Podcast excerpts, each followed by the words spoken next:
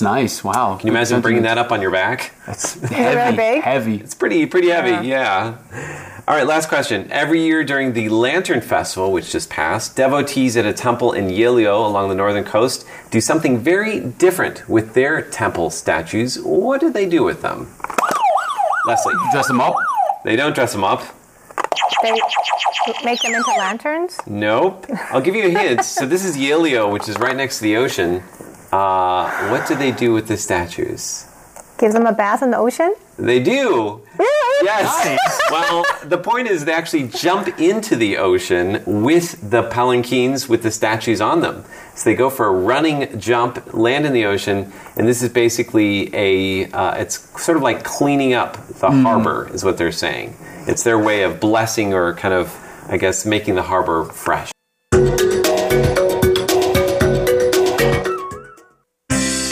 What's this all about? Why are they doing that? What's going on here? It's Curious John. What is he curious about today?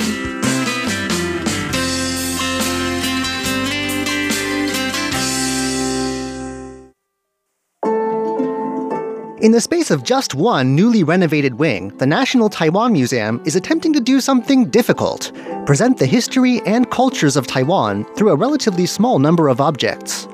Taiwan isn't exactly big geographically or in terms of population, but there is a lot to cover, dozens of cultural groups plus centuries of recorded history. It doesn't help that the museum's collection is enormous. Still, the museum has somehow pulled it off, sketching a complete picture of how Taiwan as we know it came to be in its newest permanent exhibit. Today, museum curator Li Zhening is here to give us an overview of the many precious objects the museum has pulled out of its archives to paint a picture of the story of Taiwan.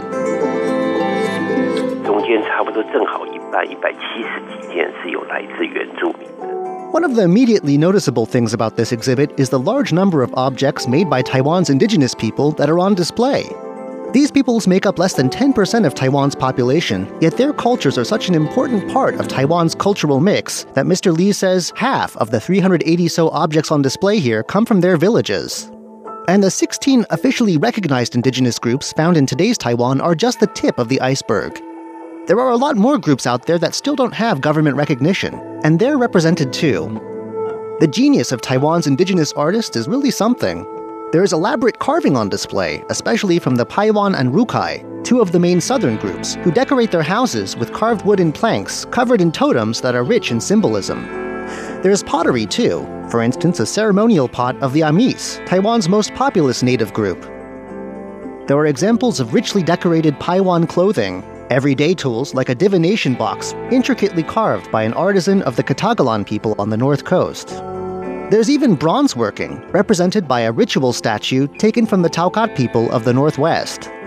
Most of these items are around one hundred years old, dating from the museum's early days at the start of the twentieth century. But they represent much, much older traditions, the first cultures that can be called Taiwanese.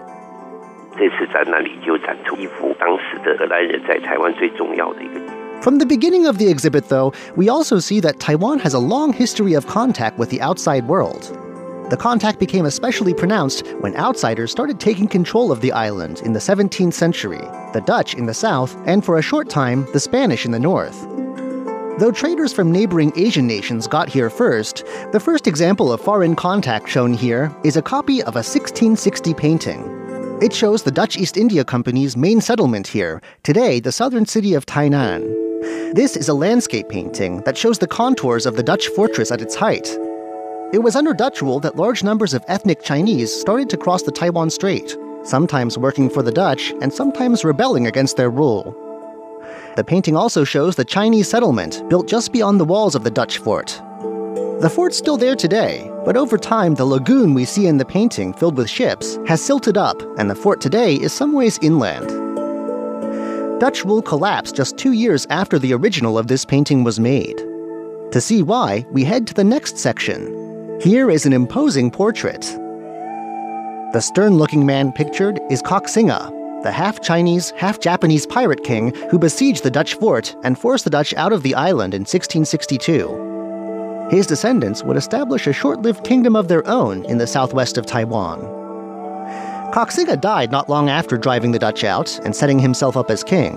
But this portrait, held onto by his descendants, is a symbol of an important man in Taiwan's history. Mister Li says that in this early period of large-scale contact with the outside world, there was a lot more writing about Taiwan than there were pictures showing what it looked like. We're lucky, though, to have at least a few items, like these paintings, to give us an idea of what Taiwan looked like under Dutch rule and later under Koxinga's family. Koxinga's family were ardent opponents of the last Chinese dynasty, the Qing, who they fought against in China itself and later held out against in Taiwan. Finally, in sixteen eighty-three, the Qing dynasty had had enough. It sent a military expedition to Taiwan to dislodge Koxinga's family, putting an end to their little kingdom. After the expedition's success, there was some debate at the Qing dynasty court about what to do in the parts of Taiwan they just captured. In the end, the Qing decided to keep the lands Koxinga had ruled and incorporate them into their empire. At first, Qing dynasty rule only extended over Taiwan's western edge, but it slowly expanded, and by the time Qing rule ended in eighteen ninety-five, most of the island was at least nominally under its control. As we've seen, by the time the Qing took control of Taiwan, the island had already seen its fair share of drama. So it's perhaps unsurprising that as early as sixteen ninety-five, we get a Chinese-style history of Taiwan. This is Gao Gongqian's Taiwan Chronicle. Mister Li says it describes many of the players we've already met and their exploits up to that time. On display in the exhibit are the partially burnt wood blocks that were used to print the original book. They were among the few objects to survive a massive warehouse fire centuries later. We're lucky to have them.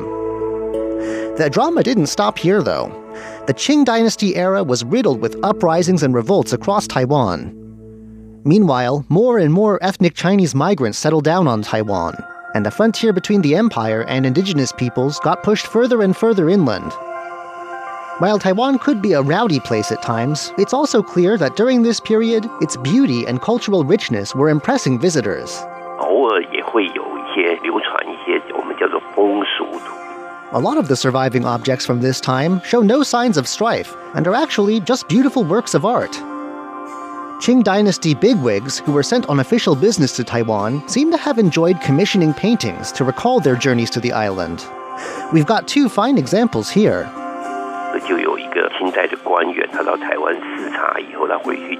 One is a great Chinese scroll painting that shows the progress of the emperor's inspector in charge of Taiwan, Lin Tianmu, making his way across the island in seventeen thirty-four.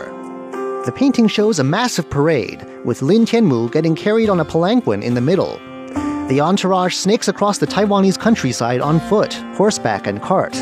There are banner wavers, gong bangers, and holders of signs announcing the great inspector's approach. A Chinese man is shown kneeling before the inspector.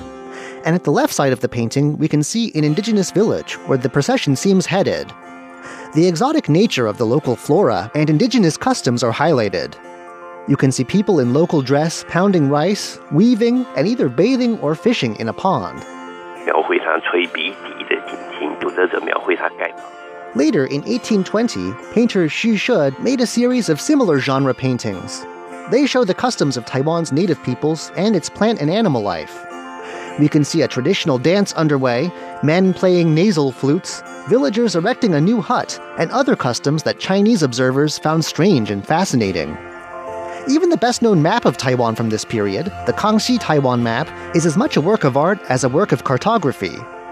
It's a map of Taiwan's west coast, with written notes and symbols showing geographical features and roads. But every last blank space is filled in with scenes of daily life and local wildlife.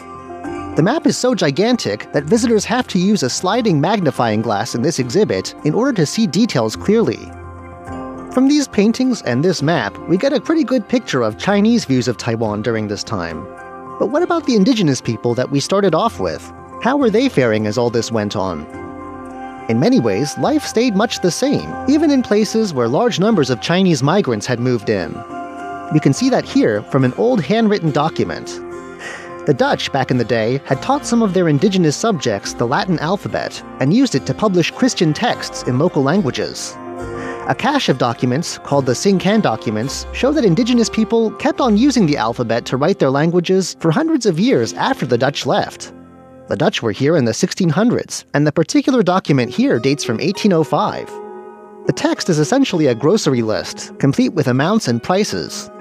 It seems to have been a shopping list for a banquet. At the same time, though, native peoples in places with a large Chinese presence often found that adopting Chinese ways could be to their advantage.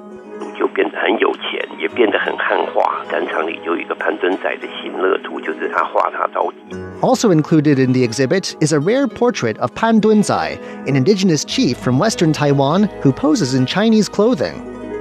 Mister Li says he was richly rewarded and honored for helping the Qing dynasty put down local unrest with his men. Life in some areas was clearly changing, but the biggest changes of all were yet to come. Join us next week for another talk with Mister Li about Taiwan's past and the ways this exhibit displays it to the public. I'm Curious John, and I'll see you again next week.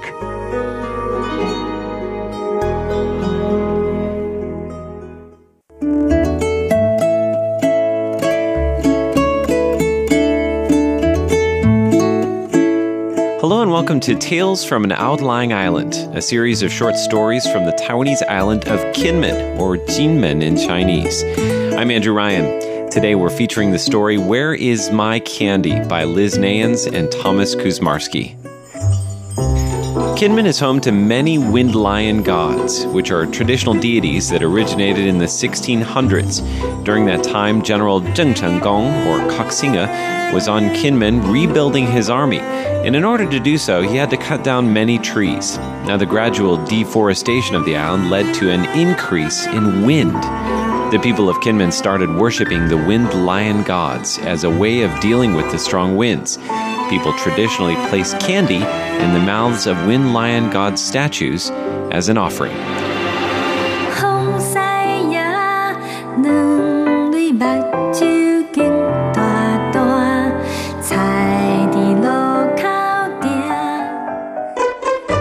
The wind lion god loves candy. Candy is so sweet. He loves chocolate candy. He loves strawberry candy. He loves peanut candy. He loves all kinds of candy. But today, the wind lion god is sad. What's wrong? Why is the wind lion god sad? He's sad because he can't find his candy. I'm going to go look for it. First, the wind lion god looks on the beach. Is my candy on the beach? Missus Bird sees the wind lion god looking on the beach and answers him. No, your candy isn't here. So, the wind lion god goes to Mount Taiwu, the highest mountain on Kinmen. Is my candy on the mountain? No, your candy isn't there. Next, he goes to the light show at Zhuguang Tower. Maybe it's there.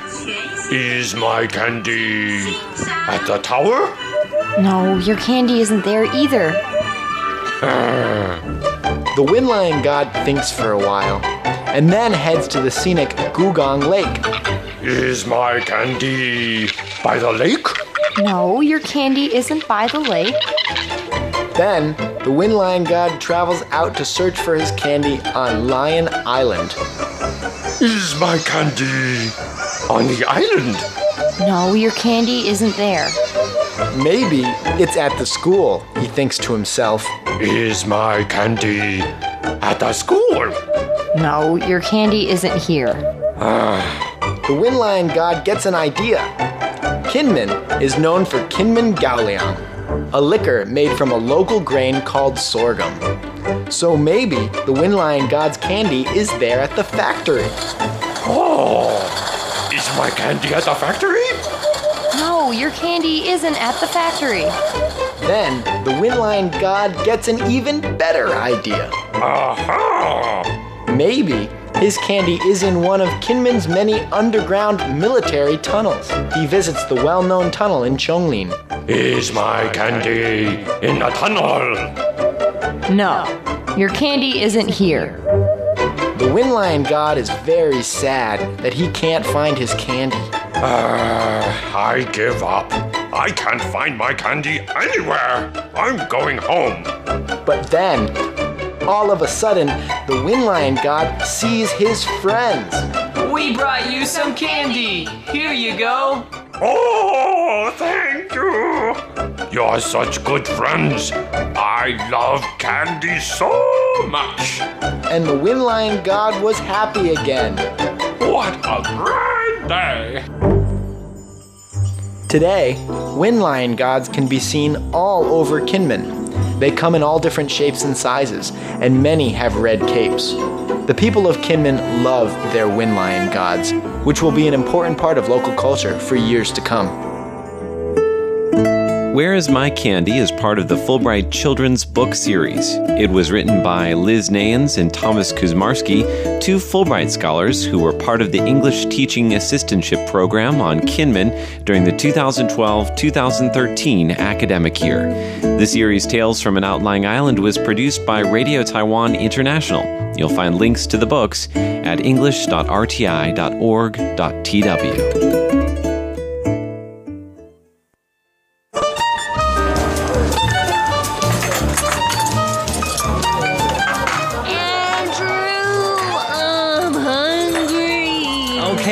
Pull yourself together already. It's time to feast. Sit down at the table with Andrew Ryan and Ellen Chu on Feast Meets West.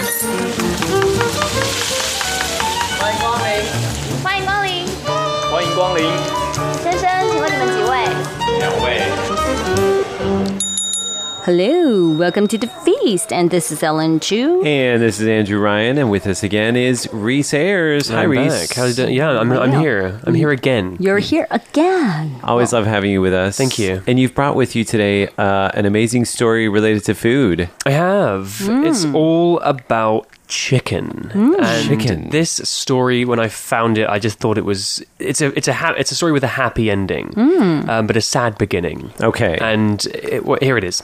So last year there was a young boy who mm. was uh, in an accident on his scooter mm. in Taiwan, and ended up in a coma for just over two months. Wow! And so the family were obviously devastated, and, and there was not so much hope uh, that he'd pull through. But apparently, his brother, who was by his bedside, you know, they were still talking to him throughout his coma, um, said to him, uh, you know, you better be careful because I'm going to eat your chicken fillet. You know, you're you're jipai. Your jipai. Apparently, it was his favorite food. Okay. And upon hearing this, in his comatose state, the boy comes out of his coma. What? And makes a full recovery afterwards. Oh my. He was awoken by jipai, which is chicken fillet steak, or like a fried chicken steak. The prospect of losing out on yeah. chicken steak. It's wow. like they must have, you know, been fighting over jipai all the time. Yeah. Right? So oh. that triggered him to really want to pull him out of the coma. Or maybe he just was like, wow, I haven't had jipai in a while. I would love to have some yeah. deep fried chicken mm-hmm. like... Where that Here smells really good. It is good. Is there anything that you think could bring you away from the brink of death? If you were, Ooh. But what would wake you up and bring you to life? Me, steamed chou tofu, oh, stinky yum. tofu. Yeah. Except I think for a different reason, not because you wanted to eat it, but because no. it was like scaring you. I would just say, get that thing away from me. I do remember you saying the steamed one was particularly potent for you. Yes. Yes. We'll keep that in mind. Mm-hmm. Andrew, what about you? Um. I uh, I am I'm a big fan of uh, toast. I know that sounds crazy, but I'm. If you look at my Twitter handle, it says that I'm very particular about toast. Um, I think a nice sourdough, with okay, a, some good French butter, nice, Ooh. toasted to perfection. Yeah, maybe mm. I'll like I'll like tear the toast in half and like by your ear. And yes. the sound of that. I'm a very the auditory crispness. person. Okay, it's like yeah. when you toast your you know toast. What what degree and dial that you put on? Three, four. Um, Uh, I Five like minutes? I like to be lightly browned. Mm-hmm. Uh, we want a little bit of um, evidence of the, uh, what is that effect called? The Maillard effect, uh, where the, the browning on the bread. Okay.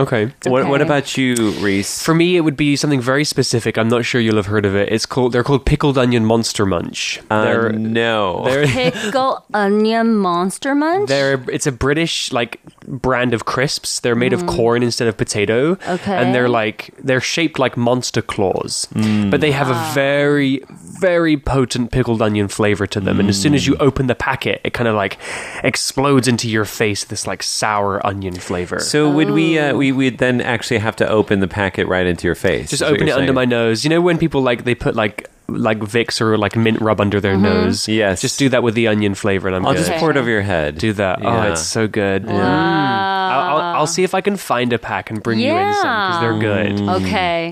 Uh, it, it is called the Maillard reaction, by the way. Okay. M A I L L A R D. That's the okay. effect of browning on any food item, really. Okay. Right. Thank yes. you for the reaction. I need that reaction. Okay. You need that reaction. Uh, slightly toasted, slightly yes. brown, not yes. overcooked. And then, does it have to have still keep a little bit moist in toast? Uh, yeah, I like a little bit of moisture. Yeah, okay. It has to be a perfect ratio. So all right. uh, no pressure, but uh, golden ratio. All right. Golden okay. ratio, okay. Well, today we're actually not talking about jipai. So jipai is, mm-hmm. is like chicken, fried chicken steak. It's like right. a big slab of chicken mm-hmm. that's deep fried and it's really crispy and it's very, very Taiwanese.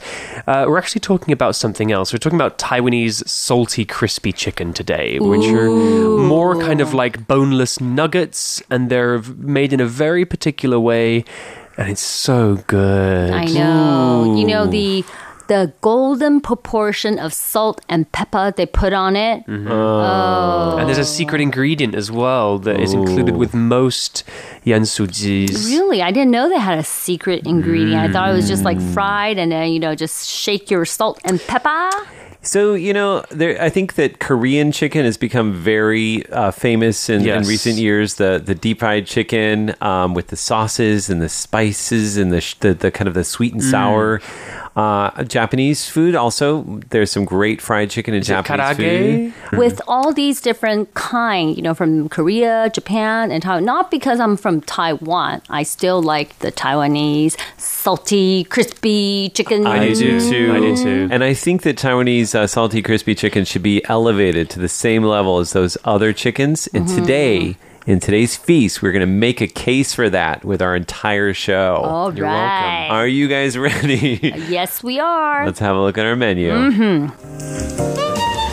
In our first course, we will be clucking on about a street food favorite called yansuji, sometimes referred as Taiwanese salty crispy chicken. That's right. In our second course, we're going to be climbing a nine-story pagoda to discover the key ingredients in this chicken. Mmm. Wow. And third course, we'll be pecking away at some of the succulent crispy chicken. But first, a chicken song. That's right. And this is very appropriately named uh, jipai.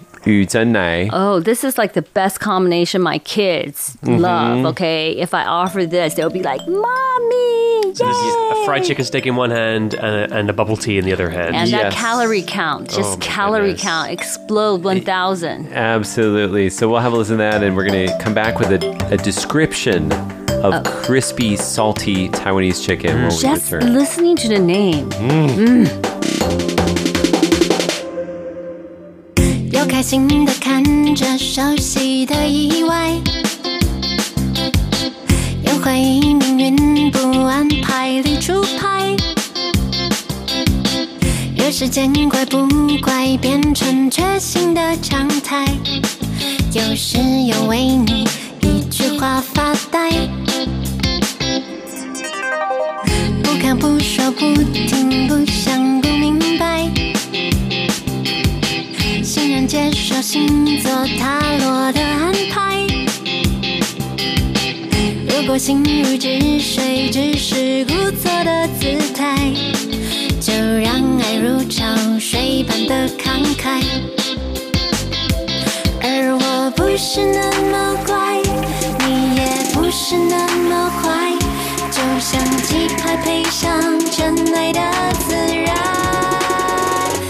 上了你的我的潇潇舞台，有时平淡，有时精彩，大声说出和你他们一句对白，期待着每个日常都有你陪伴，早晨hello天黑色困难，平凡也能一天天灿烂，只要都有你在。First Course. Okay, so what is yansuji? The Taiwanese salty, crispy, fried chicken. Yeah, literally, that's exactly what it means. Mm-hmm. Like, uh, yin is salty. Salty. Su is crispy. Ji, chicken. It's chicken, fried chicken, okay? Sometimes they put the letter G on the signs to like... I know. Oh, I've it's not like seen G. that before. Or chicken, yeah, okay. yeah. yeah. G. I've but, also seen K F G, which I thought was hilarious. But, K F G. You know, but, you know, a lot of people cannot pronounce the letter G. And it ends up they being... They go G. Yeah. K F G. K F G. Super cute. Yeah. So what exactly is yansuji and how did it come about? So I didn't know there was an original story well, behind I th- it. I think there were a few stories floating around. Okay. But there is, there is one that seems to be more popular. Okay. And apparently in Tainan City in the late seventies, Mm-hmm. there was a married couple who used to work uh, at a chicken farm, and they had a food stand at one of the night markets in the city. Mm-hmm. And uh, K F C was already quite popular in Taiwan at that time. Mm. So there were already people eating a lot of fried chicken, right? Yeah. American-style fried chicken. Exactly, because yeah. I'm not sure if fried chicken as it is today was really existing in Taiwan at that point. Mm. Mm. Um, and so the, the the Missus Ye, her name was, uh, who, who ran this food stall, she was like, well, eating K F C is not elegant enough. You know, you get greasy, you've got to use your bones. hands. There are bones, it's very oily. You can't right. walk and eat through exactly. a night market, yeah. Yeah. So she was like, how can we enjoy fried chicken, but in a more delicate way? So she basically developed these kind of chicken nuggets, essentially. They are mostly boneless, uh, and they're kind of bite-sized, and uh, yeah, she kind of put her own seasoning on it, a lot of salt and pepper. Uh, and that was kind of where yansuji was born, salted crispy chicken. I love how you say mostly boneless. So uh, you will still find occasionally bones in there, right? I said that because I've experienced a few yansuji chunks that did have a bit of gristle inside. Right. Bone moments. But the thing is that they coated, they coated the chicken with sweet potatoes. Flour. Oh, yeah. yeah. So that's that's kind of like the batter, right? So right. I guess uh, if you do uh, like kind of southern fried chicken in the yeah. States, it's going to be buttermilk, and it's going to be flour, mm-hmm. maybe some egg in the in the mix. But mm. with this, they don't use like wheat flour. They use um, they use sweet potato, sweet potato flour, flour, very Taiwanese, and mm. a little bit chewier. Maybe is yes, that possible? It is. Yeah, it does. Mm. It, it does give the batter a more chewy texture, which I like actually because it's mm. crispy and chewy. Just just under the skin, there's a bit of oh. chewiness to it. But did you know that the uh, yansuji, the Taiwanese salty, crispy fried chicken stalls, they usually Uh, offer like a variety of like, you know, the similar way of cooking, you know, things. They uh, have the soft bones. Have you tried the soft bones? Oh, like grist, like, like uh, what do you call that? Cartilage. Uh, grist- cartilage. Cartilage. Cartilage yeah. is right. a nice Those way. Are good. Yeah. Gristle, not a nice Gristle. way to say it. Yeah. I know.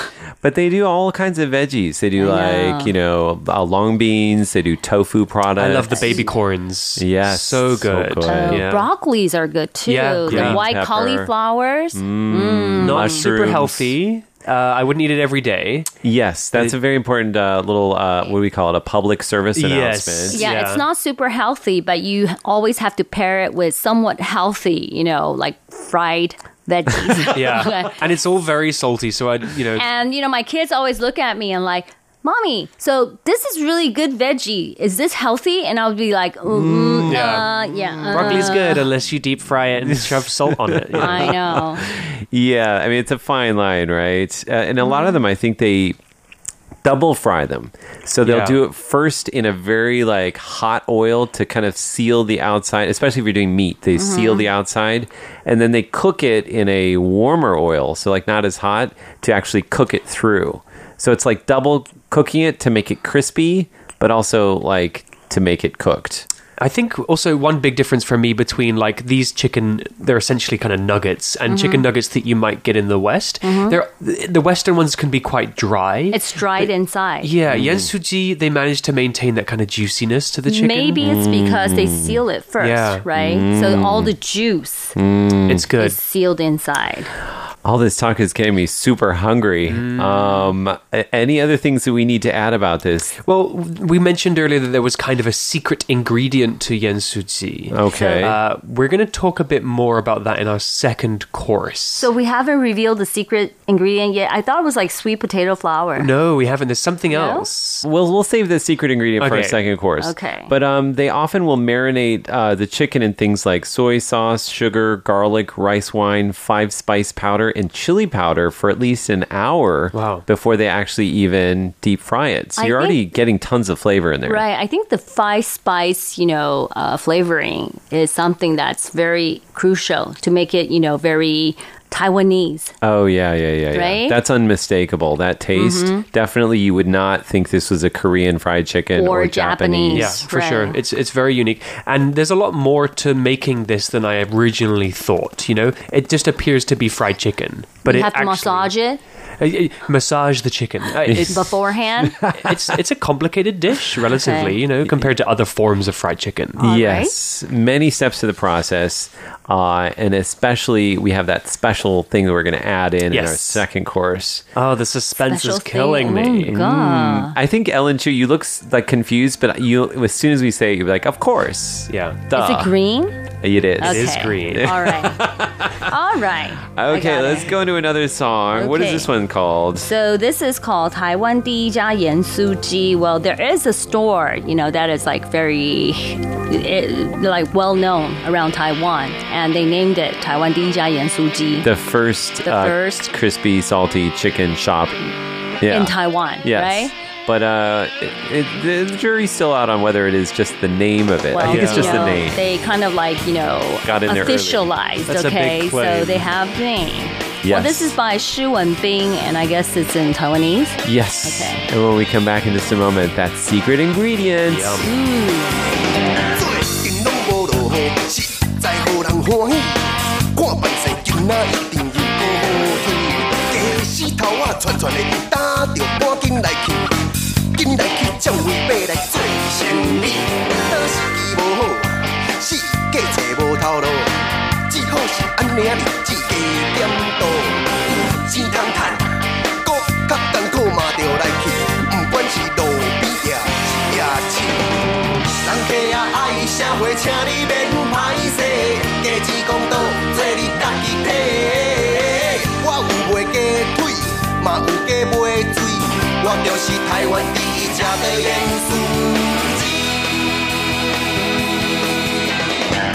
You're listening to Feast Meets West. Second course. Secret ingredient coming up. I mean, it's green. If you if you're familiar with yansuji with with this kind of fried chicken, then it's probably not a secret. But if you've never tried it before, then maybe it's something you're not familiar with. I think it's a it's a it's a crucial player. It, it plays more than just a supporting actor role. I think this is uh, vying for the main flavor of this. I think so chicken. too. Yeah. Let's let's just reveal. It's basil, what we're talking about. Ooh. Or basil. Or basil, as we basil. say in America. Yeah. Okay. Basil or basil, potato, potato. I think you should say basil just the way you would normally say it. Don't basil. change it for me. I would. Okay. Oh, yeah. Basil. I like basil. Yeah. Um, but yeah, it's basil. And it's like you said, it's not just sprinkled on top. There are like enormous sprigs of basil kind of mm. chucked in with the chicken. Mm-hmm. Uh, sometimes they actually deep fry the basil yeah. too. Is they that deep correct? Fry it, yeah. yeah. yeah. I think okay. they do. But very quickly, because you don't want to change the color. Um, one of the things things about basil is so when you, you cook it, it turns black very quickly. Do you eat the basil? Oh, yeah. I do. You do? I do. Of course. Yeah. Really? It's delicious. I Don't? never eat the basil. Oh, really? Get down yeah. on that basil, wow. Joe. Okay. Mm. I mean, I think the basil, the basil that we're using here in the Taiwan. Basil and basil. I'm going to keep getting that wrong.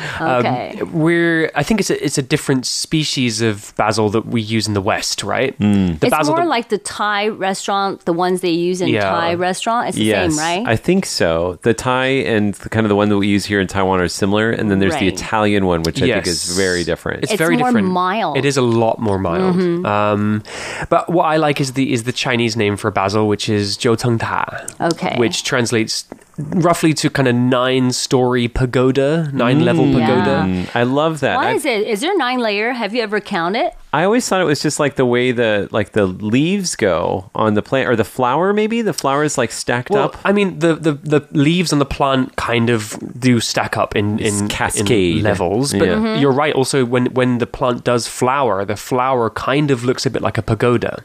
Oh. Uh, but there is another story as well, which I thought was quite Ooh. interesting. Uh, apparently, uh, in ancient China, there was an emperor who uh, was forced to flee uh, whilst doing a tour of mm-hmm. the country. He was uh, attacked by like a lo- local rebel mm. uh, and he was forced to flee into a pagoda which had nine stories, and he was stuck in the pagoda for a while, and he climbed to the top of the pagoda where he found some wild basil growing inside the pagoda mm-hmm.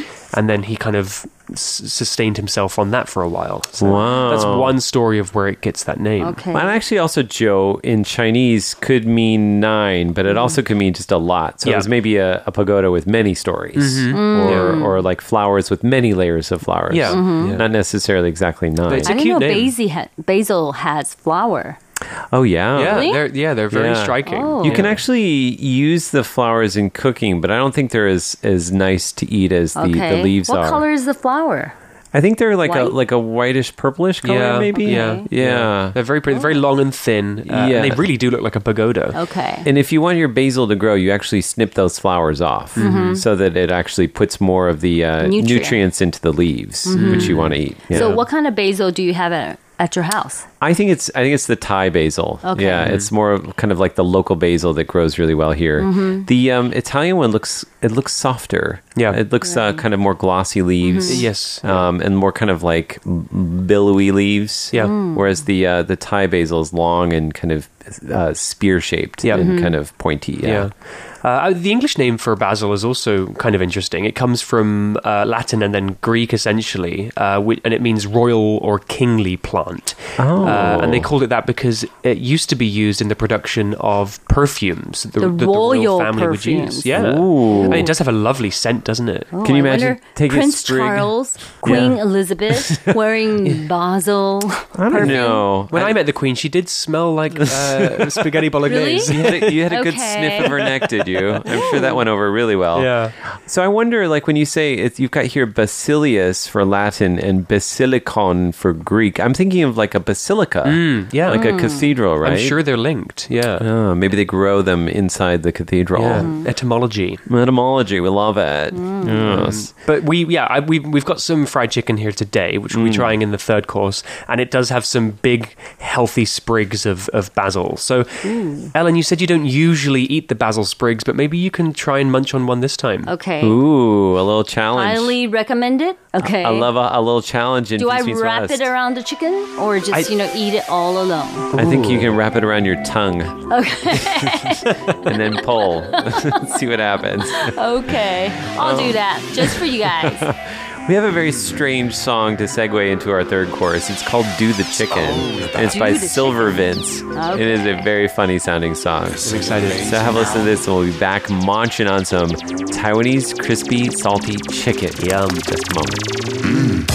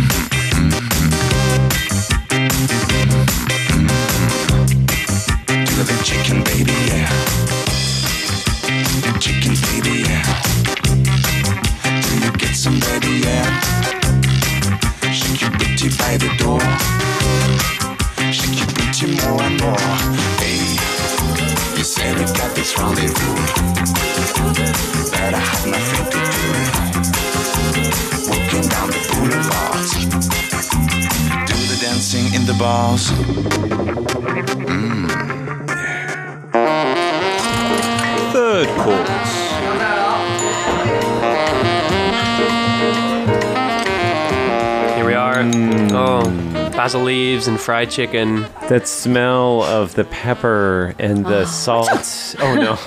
And the uh, five spices, yeah. Mm. Yeah, basil. I'm going straight in with the basil. Right. Basil. Basil, okay. Start off with the basil. Basil and basil, okay. Wow, Ellen, you've got a huge chunk of basil there. Mmm. Mm. Actually, it's good. It's good, right? Mm. It's delicious. Why, why, why before were you so adverse to, to eating the basil? No, it's kind of just... you know, feel like that it was something that was just for the flavor. Right. But it wasn't meant to be eaten. Like a garnish. Right, garnish. And then it felt like it, it soaked up a lot of the grease. I mean, that's mm, true. That it is. Kinda, it kind of it kind of did. See? That's why it's so good. That's right. Accurate. Mm. Go ahead and try it, guys. Yeah. I'm already, like, digging in. It's good. Mm. Yeah. Um, mm. This is my go-to. Uh, if I'm, like... late night street food, this mm. is probably what I'll get. Like this and maybe some dumplings. Mm. Wow. Uh, actually, I prefer this to jipai, the mm. chicken, the fried chicken steak. Oh, definitely. It's more manageable. We ran into the uh, the head of the Korean service, and she's like, "What are you guys doing? Are you going to a beer hall?" Oh, yeah. She's like, "That's perfect beer hall foods because mm-hmm. it makes you want to order more because it's mm. so salty, right?" It's so salty. Yeah. Mm. I can imagine sitting having having a nice I P A mm. with a bowl of with a bowl of fried chicken is, is mm. perfect. So, did you let the Korean department, you know, colleagues have one and say, "Admit it, this is better than Korean fried chicken"? Oh. We should have. I was like, of course we didn't let them have any because we wanted it all for ourselves. Oh. I think after the kimchi episode, we've offended enough Korean listeners, okay. haven't we? mm, mm. So I have a very controversial thought about this. Oh, dear. I think this would be great if the uh, the basil was fresh. Like if, mm. if you had the fresh taste of the basil or maybe just lightly deep fried. Because the, the basil, the way it is, it tastes all like the the the wuxiangfen, the, the, the yeah, pepper and the spices. Yeah, all the spices and all the grease. I don't really taste much basil. It does hide the, the basil flavor. It has a little small tint, you know. It's like an after kick. I would like maybe even stir fry the basil with some garlic mm-hmm. and then just have the basil flavor come out with it. Just maybe put... you should do that, you know, for our next kitchen. I'll get right on it, Ellen Chu. Yes, okay. And then we'll be the judge and let you know if that is, you know, doable. What's the okay. sound of that rustling, Andrew? I think it's your deportation papers being prepared for criticizing Taiwan's favorite snack. Oh, maybe I'm just criticizing this shop. You know, maybe yeah. some like do it differently. When you... Yeah, well, she doesn't eat.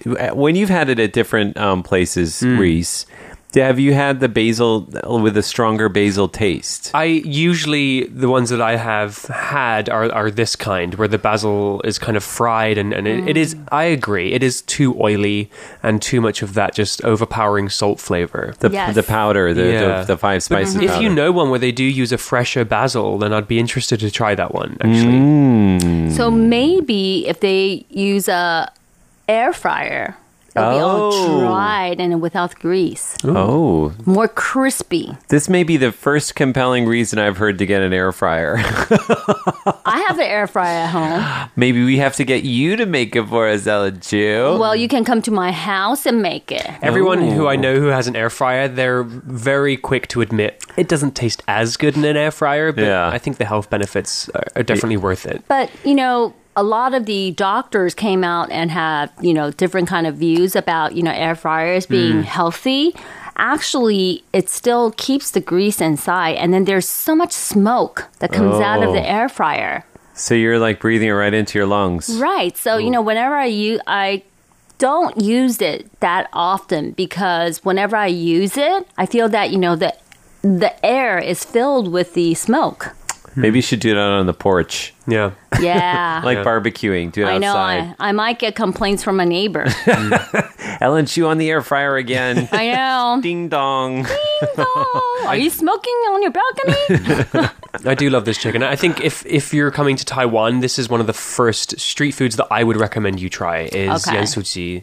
Yeah. Salty, crispy chicken. It's a good entryway drug. Oh, it is. I yeah. know what you do. You buy these, you know, from the store and then put it in the air fryer and refry it. Yeah, I don't know about that. Hey, I think maybe come on, come on, give me some credit. Okay? It'll give, it'll make it crispy. All right, That's, that'll do that, right? But it's not going to make it healthy. It's it's better than microwave or the oven. Oh yeah, right? okay, okay, Perhaps. All right, yeah, we'll look and into then it. All right, maybe it'll take out the grease a little bit. I have a question for Alan Andrew. Jipai or yansuji. Oh. Yansuji. You like you like this one, not the, the big chicken cutlet. Yeah. I don't like, you know, with the bone, it's just a hassle. It is a know? hassle. Yeah. And, you know, I like it because the inside meat, it has the juice in there. It's mm-hmm. not as dry as a chicken breast, mm-hmm. but it has the texture of the chicken breast that mm-hmm. I like. Yeah, I like okay. I like this one too. I feel like smaller doses are better, and it's way better than you know, like you know, the chain chain stores selling like you know the nuggets they sell, like oh, the really yeah. dried yeah, one. Yeah, yeah.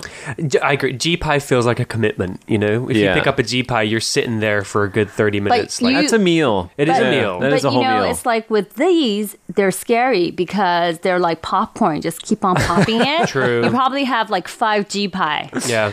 Yeah. This is a relatively small portion, so I think we're okay with this one. I you think sure? I think we'll survive. Yeah. I think you're just saying that to make yourself to comfort yourself. There there are some okay. leftovers. I'm taking them. They're for me. Yes. Oh, I love it. Well, thank you so much for bringing this into the studio and sharing with it's us. It's very yummy. Okay? This look at yansuji, mm-hmm. Taiwanese crispy, salty or salty crispy chicken. Yeah. Yeah. Yeah. There you go. Going to take okay. the world by storm. Mm-hmm. All right. So, write to us P O Box one two three one nine nine Taipei, Taiwan, and email us at androo at r t i dot org dot t w. Address fail at least once a How year. How many years have you been doing this, Ellen? Oh, well, you know, James sitting there. He's been with us, you know, like ten years ago.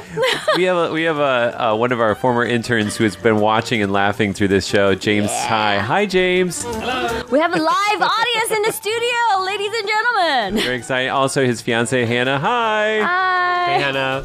Actually, we okay. should get them. Can you come up and come up and speak into Ellen? Say hello, because we can't hear you from so far away. Hello.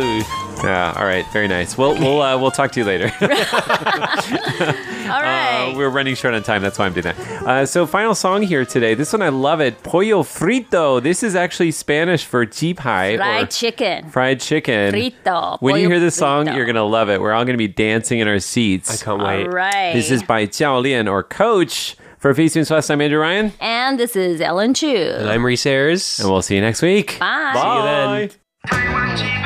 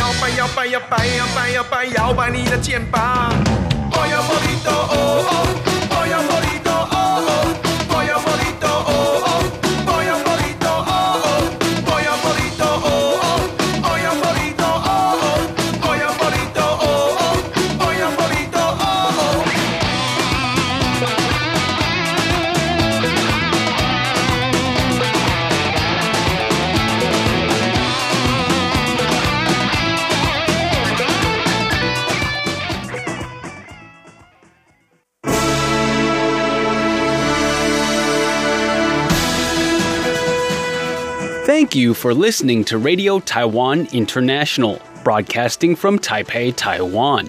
Check out our website at english dot r t i dot org dot t w. Again, that's english dot r t i dot org dot t w. Our sixty-minute English program can be heard every day at the following times and frequencies.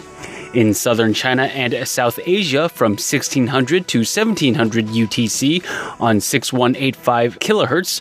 In South Asia from oh three hundred to oh four hundred U T C on one five three two zero kilohertz.